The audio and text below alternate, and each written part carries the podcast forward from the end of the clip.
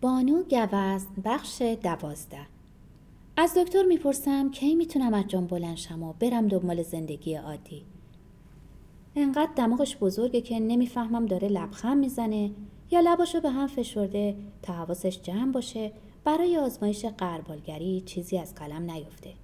امیرعلی یه جوری نگام می‌کنه انگار پیشنهاد سخت بچه رو دادم. زیر لب میگه هنوز ما مرخصی داری عزیزم. اعتنایی نمی کنم. به دکتر خیره میشم که حالا سرشو بلند کرده و با جست مزهکی با خودکار زیر گلوشو میخارونه. از پیرمردای متکبر لوس متنفرم. حالا عقب کرده و جدی نگام می‌کنه. ژل سونوگرافی انگار خوب پاک نشده. احساس می‌کنم بلوزم چسبیده به شکمم.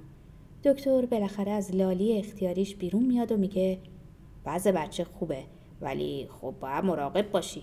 کارت چجوریه حالا؟ قبل از اینکه امیرعلی دهنش رو باز کنه و بگه که منشی شرکتم و چهار ماه مرخصی بدون حقوق گرفتم و سه ماه دیگه قراره برگردم سر کارم خیلی روشن و سریح میگم کارگاه سفالگری دارم آقای دکتر کارم آزاده. یعنی می‌تونم حتی دراز بکشم تو کارگام یا اگه خسته شدم تعطیلش کنم. اما باید نظارت کنم چون اول کارمه. دکتر ورقش بر میگرده و ناگهان مهربون میشه. نگاهی میندازه به امیرعلی و میگه من فکر می‌کردم کارمنده و پشت میز نشین. اگه اینجوری بود باید میمون توی خونه. اما کارهای هنری برای روحیش هم خوبه. بعد با چشمای ریز و کنجکاوش نگاه می‌کنه و میگه اما دخترم حواست باشه نمک و حله رو کاملا حذف کن. فشار خونت بالاست برای نو هفته بارداری هنوز کلی راه مونده. پس هر دو یادتون باشه. دعوا ممنوع هرس خوردن ممنوع بحث کردن ممنوع تحرک زیاد ممنوع. اوکی؟ سرم و تکون میدم و لبخند می‌زنم. از همون لبخندایی که به مشتریای گالری می‌زدم تا جنس بنجلی رو آب کنم. امیرعلی انگار که با خودش جنگیده تا جملهش رو پرت کنه بیرون. با هرس میگه آقای دکتر بهش بگین سیگارم ممنوع. قلبم فرو میریزه. از زهر خانم متنفرم. بیشور جاسوس. لابا سیگار توی بالکن پیدا کرده و به امیرعلی گزارش داده. می‌دونه امیرعلی سیگاری نیست. حتما زنگ زده. شاید از گوزنم گفته باشه. کاش همون موقع با شاخاش ما تحت این زنیکه دهنگشاد رو میدرید. دکتر عصبانیه. تمام میمی که صورتش جمع شده تو بینیش. پره های گشاد بینیش تکونهای ریز می‌خوره. صداشو بالا می‌بره و تقریبا داد می‌زنه. قصه حسین کرد برات خوندم توی این چند هفته. می‌خوای بچه رو از بین ببری؟ خب بگو. چرا خودتو ما رو به زحمت میندازی؟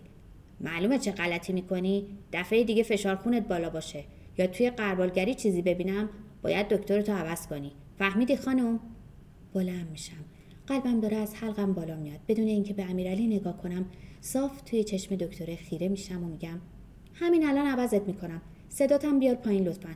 با زیر دستت که حرف نمی‌زنی مرد حسابی. امیرعلی به تته بته افتاده. منتظر نمیمونم که بفهمم دکتر زنگ می‌زنه به منشی که چی بگه.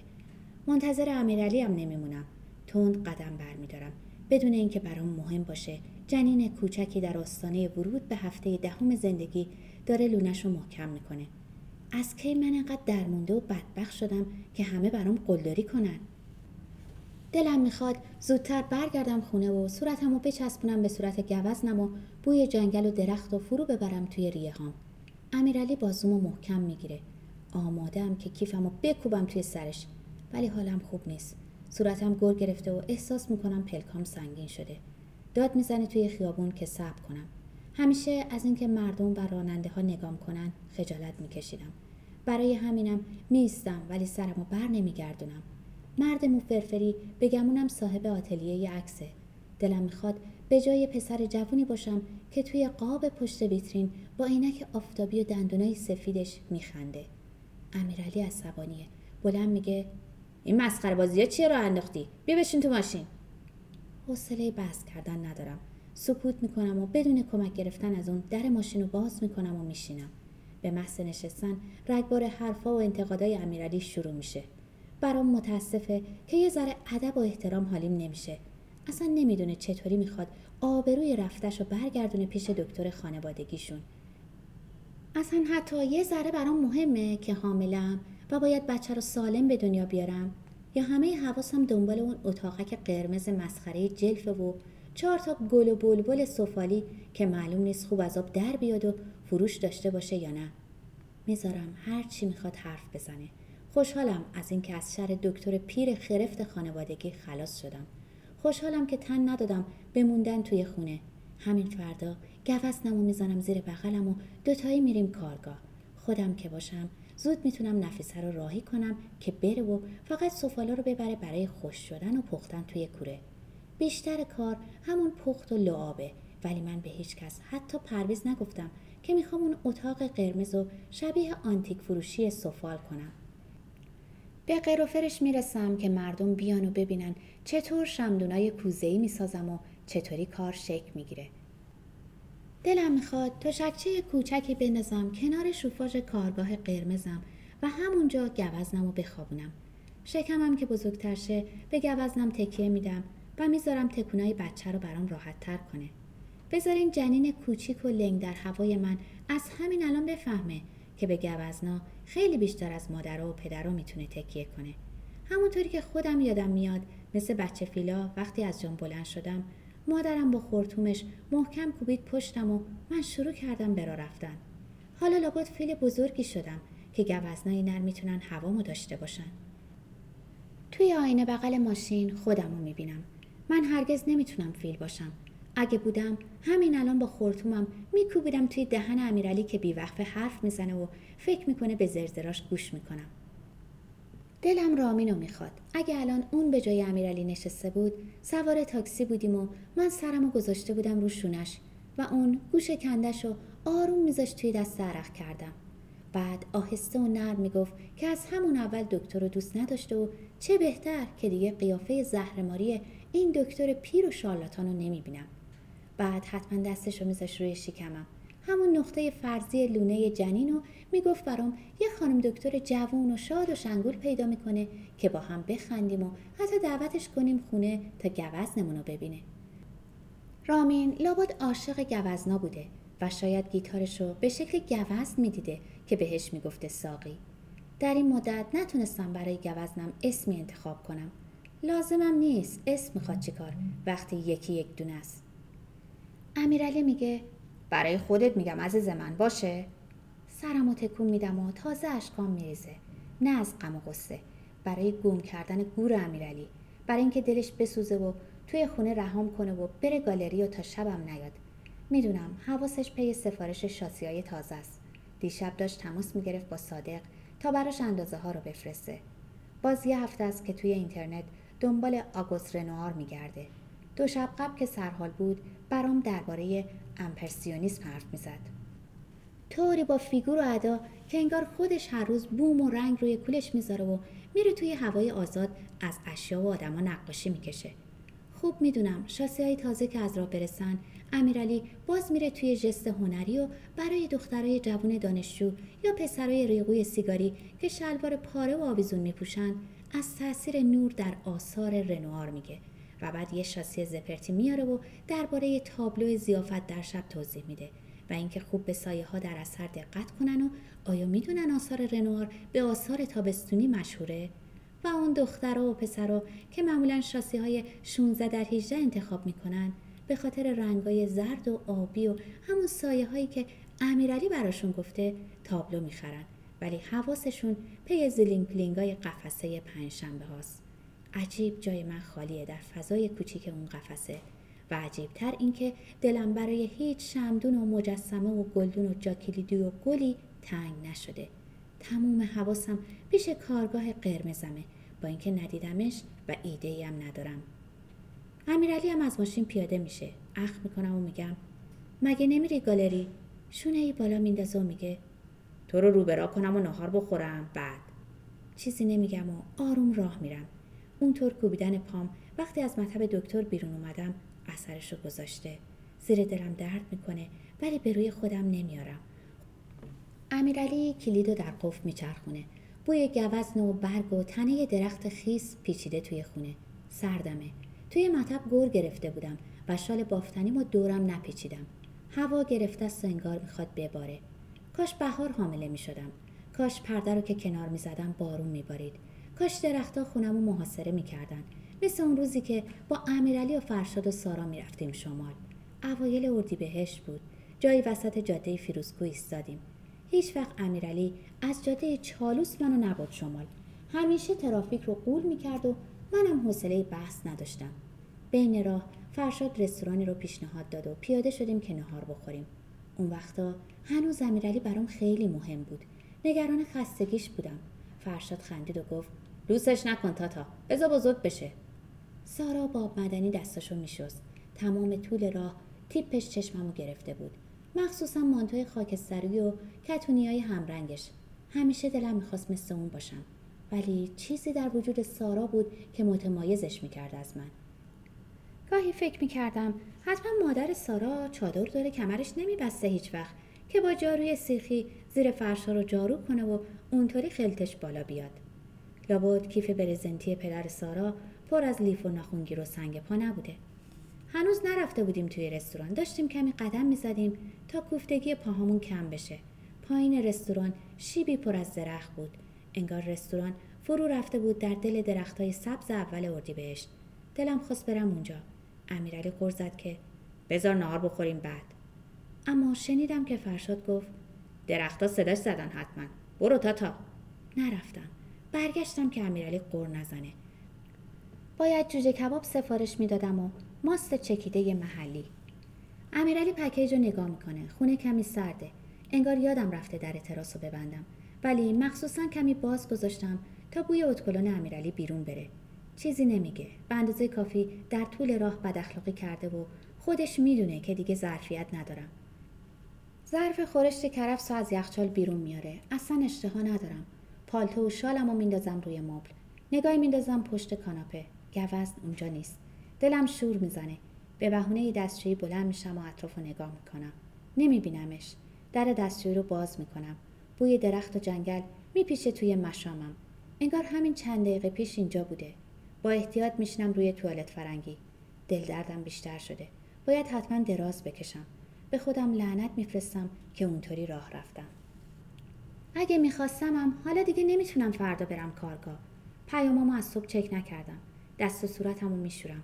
کمی زود ورم کردن صورتم. گونم داغه. هرچقدر مش مش آب سرد به صورتم میپاشم فایده ای نداره. از وقتی وارد خونه شدم و نگرانی از نبودن گوزن به چونم افتاده صورتم دوباره گور گرفته. از حالا به بعد باید مراقب فشار خون لعنتیم باشم. توی آینه تاتای درمانده و بیماری رو می‌بینم که هیچ شباهتی به مادرای حامله خوشبخت نداره. اونایی که لباس بارداری صورتی میپوشن و رژ براق صورتی می‌زنن و منتظر پرنسس کوچکی شبیه خودشون هستن. از دستشویی که بیرون میام بوی خورش کرفس پیچیده توی خونه و داره حالمو به هم می‌زنه. به امیرعلی میگم من یکم میخوابم. میز دو نفره چیده کاسه کوزه آشتی رو به هم ریختم. صبر نمی‌کنم تا ببینم چه پیشنهادی برای نهار من داره. گوزن حتما از همون در نیمه باز تراس بیرون رفته. دلم می‌گیره. گوزنا لابد بلدن از ارتفاع بپرن. اگه راه خونه رو گم کنه چی؟ اگه برف و بارون بباره و توی سرما یخ بزنه باید چه خاکی به سرم بریزم؟ روزی که با ناله و دعوا و گه شروع بشه تا آخرش همینطوری پیش میره. گوزنی که زیر شوفاژ متولد شده باشه چطوری می‌تونه تو سرمای اول زمستون دوام بیاره؟ تازه از ماشینا چی می‌فهمه؟ نهایت در ناخداگاهش تصویر جنگل و درخت و رودخونه داره. اگه وقتی چراغ سبز بپره وسط خیابون و ماشین لندهوری بکوبه به پاش چه غلطی کنم؟ چراغ اتاق خواب رو روشن نمی کنم. دیروز زهر خانم ملافه ها رو عوض کرده. پس شاید هنوز خیلی بو نگرفته باشن. چند هفته از روی تخت نخوابیدم. پاتختی شلوغه و رد دستمال گردگیری و خنزر پنزرای امیرعلی همه جا هست. شلوارکش روی چارپایه میز آرایش افتاده. اسپری و ماشین ریشتر و شیش هم ولو شدن روی میز. به عکس عروسیمون خیره میشم. لازمم نبود انقدر بزرگ شاسی بشه. نصف دیوار رو پوشونده ولی عکس قشنگه. هر دو خوشحالیم توی عکس. سرمو گذاشتم روی شونش. اون وقتا می‌تونست حالمو خوب کنه. تا از ته دل بخندم. الان هر دو تلخ شدیم. بچه که بیاد تلخترم میشیم. من که حوصله ونگ ونگ ندارم. اونم نداره. فقط چند هفته می‌تونه نقش پدر شادو بازی کنه. قلبم فرو میریزه. من چطوری بوی جنگل رو توی اتاق خواب نفهمیدم؟ چطوری چشمامو باز نکردم که ببینم میون تاریک روشن اتاق با اون پرده های زخیمش و درست زیر عکس عروسی که بهش زل زده بودم گوزنی با شاخهای بلند نشسته. پوزش رو که روی گردنم حس می‌کنم آروم می‌گیرم. بی توجه به زایده پایین شاخش دستامو براش باز می‌کنم. گوز جستی می‌زنه و دو پای جلویشو بالا میاره و می‌ذاره روی تخت. صدای امیرعلی انگار از اعماق دره منو بالا میاره. عزیزم خب چرا نمیگی دلت برام تنگ شده؟ بالش منو بغل کردی قربونت برم. دیگه بوی تنش اذیتم نمی‌کنه. شاید بیارم تموم شده. حتی حالت تعوا هم ندارم. می‌ذارم صداشو از جای خیلی نزدیک بشنوم. نگران گوز نیستم. نگران هیچ چیزی نیستم. خودمو میسپارم به امیرعلی. بیدار که میشم امیرعلی رفته. چرا خواب روشن می‌کنم و یادداشتش رو کنار آباژور می‌بینم؟ عشقم. مجبور بودم برم. به خاطر امروز منو ببخش. یادت باشه که تا ابد عاشق تو هستم و نینی نازنینمون فقط گوزنا می‌تونن ورق زندگی رو اینطوری برگردونن. شاخاشو می‌بینم. کنار شوفاش خوابیده. بلند که میشم سرشو بالا می‌گیره و فخی می‌کنه. طوری میاد نزدیک که دستمو می‌گیرم به شاخش و آهسته بلند میشم. وقتی با اون راه میرم انگار قویتر و محتاطترم. تازه همین چند ساعت پیش فهمیدم که رنگ چشماش شبیه خودمه. ما مثل بقیه چشمامون فقط قهوه‌ای تیره نیست. یه چیزی ته چشمامونه که فقط خودمون می‌فهمیم. چیزی شبیه دریا. میری تا وسطای آب و ناگهان زیر پاد خالی میشه و غرق میشی. من و گوز هر روز همدیگر رو نجات میدیم. از ته آبهای تیره. امیرعلی حال آشپزخونه رو تمیز کرده. هودم روشنه. وقتی بخواد مهربون و دلسوز باشه خیلی خوب می‌تونه. گوز گوشه پیرنم و میجوه. بلند میشم تا فکری به حال شکم گرسنه خودمون کنم. بعد از مدتها دلم غذا می‌خواد. خورش کرفس نمی‌خوام. ظرف جوجه کباب سارا هم هست. لب نزدم و نمی‌دونم امیرعلی تایش رو بالا آورده یا نه. قیمه رو بیشتر دوست دارم. غذای مورد علاقه مادر و پدرم. هر وقت مهمون داشتیم مادرم قیمه بار میگذاشت. یاد گرفته بود که آخرش عرق هل و گلابم اضافه کنه. وقتی بابا مرد هفتمش پلو قیمه دادیم. مادرم هم که مرد آخر همون مجلس حقیرانش پلو قیمه پختیم. خودمون توی خونه غلام رضا آشپزی کردیم. اما لپش خام بود و آبکی شد. هیچ بخشی از زندگی و مرگ مادرم آبرومندانه نبود. خم میشم و چند تا برگ کاهو از جامیوهی یخچال بر میدارم گاهی خوشخدمتی زهر خانم کلافم می‌کنه. کیسه کاهو رو چهار تا گره زده. با دستم پلو قیمه رو لقمه می‌کنم و می‌ذارم توی دهن گوز و بعد یه برگ کاهو رو جلوی پوزش می‌گیرم که عطرش رو حس کنه و یادش نره گوزنه. حوس سیگار کردم. یه نخ سیگار که نصفه هم می‌کشم. به کجای بچه می‌خواد آسیب برسونه؟ باید فکریم به حال سیگار کنم. نمیندازم کف بالکن.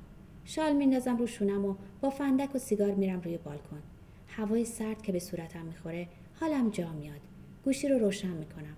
از صبح حتی نگاهم نکردم به پیامم حوصله هیچ کس ندارم. خودم دو سه روز دیگه میرم و همه چیز رو روبرا می‌کنم. پنج تا پیام از پرویز دارم.